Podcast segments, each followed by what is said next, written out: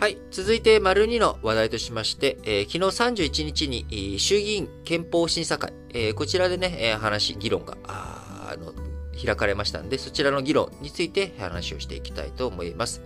えー、今回、討議の内容で、えー、非常にね、大きなあものとなりましたのが、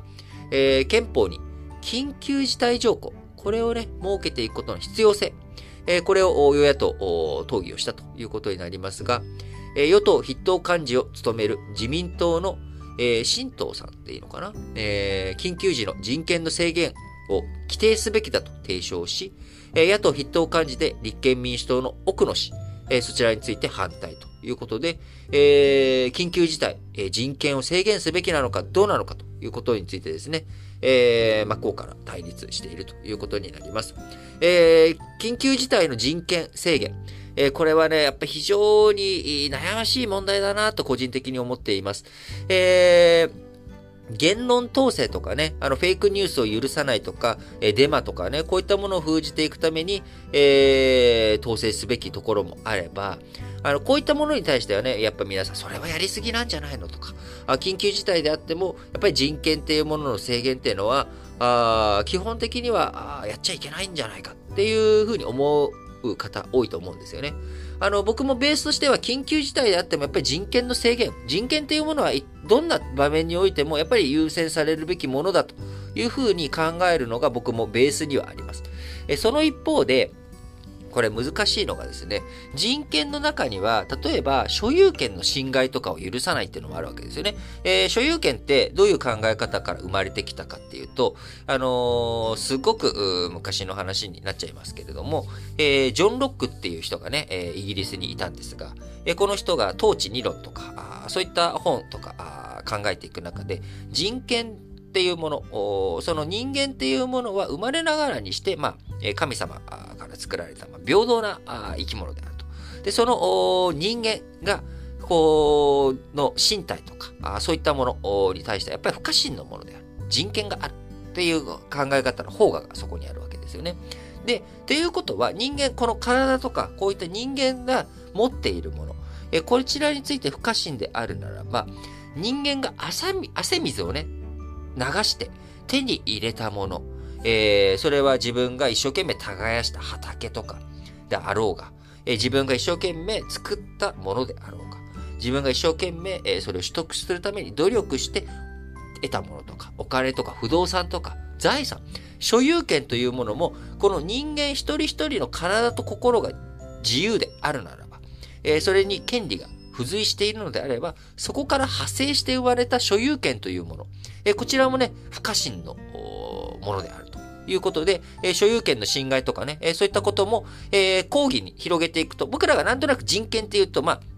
あの拘束されないとか、僕らのこの体が、えー、こう不当に扱われない。あの表現の自由、僕らの魂がね、えー、表現の自由とか、そういったものをこう抑制されないっていうことになっていくんですが、もう一つやっぱり大切なポイントは僕はこの所有権のところだと思っています。で、所有権、なんで、いや、そんな所有権だって侵害しちゃダメだろうっていうのは、まあ、その通りなんですが、あのー、やっぱり震災とか戦争とかになって、え、困ってくるのがですね、勝手に不法侵入できないとかね、その不動産とかその土地の権利、その場所の権利っていうものをその人に許可を取らないと入っていけないとかね。あのー、その瓦礫、も所有権誰のものなのと、これ。で、そうするとこれ勝手に除去していいのとか。まあそういった議論になってしまうですよね。で、えー、じゃあ事前に全部ね、ルールとして細かく決めとけばいいじゃないかっていう考え方も当然あるわけで、決めれる範囲で僕はやっぱり事前にどんどんね、えー、そういった時どうしていくのっていうことは決めてい、えー、って、えー、その後、まあ、じゃあ国として保障すべきなのか、どうすべきなのかとか、え、その所有権とかね、人権の侵害に伴ってどうしていくのかって事前に決めれる範囲でいろいろと決めていくべきだとは思うんですが、え、その一方で、やっぱり、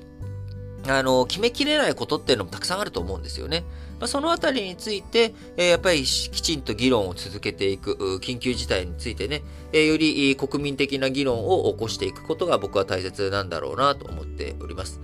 えー、自民党改憲案の4項目で国民主権や基本的人権の尊重の堅持、えこちらを示しつつ、緊急事態条項を盛り込んでいきたいというふうに思っております。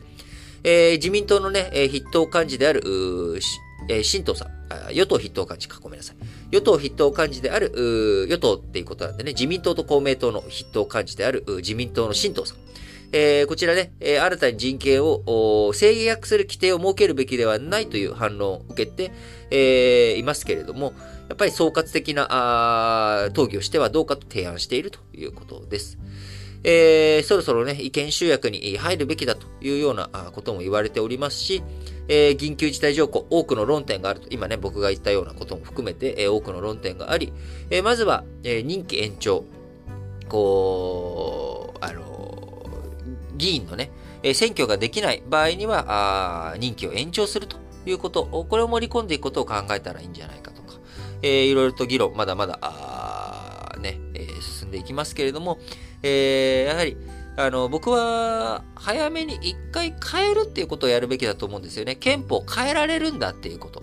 えー、これをしっかりとやっていくっていうのが大切だと思います。えー、なかなかその、憲法をね、あのー、時代、時代に合わせて変えるっていう発想、感覚っていうものが僕ら、えー、ないし、それに対して反対している人たちもいるので、僕個人としては、まずは憲法って時代によってね、えー、変えていくべき部分ってあるよねと。えそれについてしっかりと変えられる体制を取っていくべきだよねっていうふうに、えしていくべきなんだろうなと思います。え個人的には3分の2以上、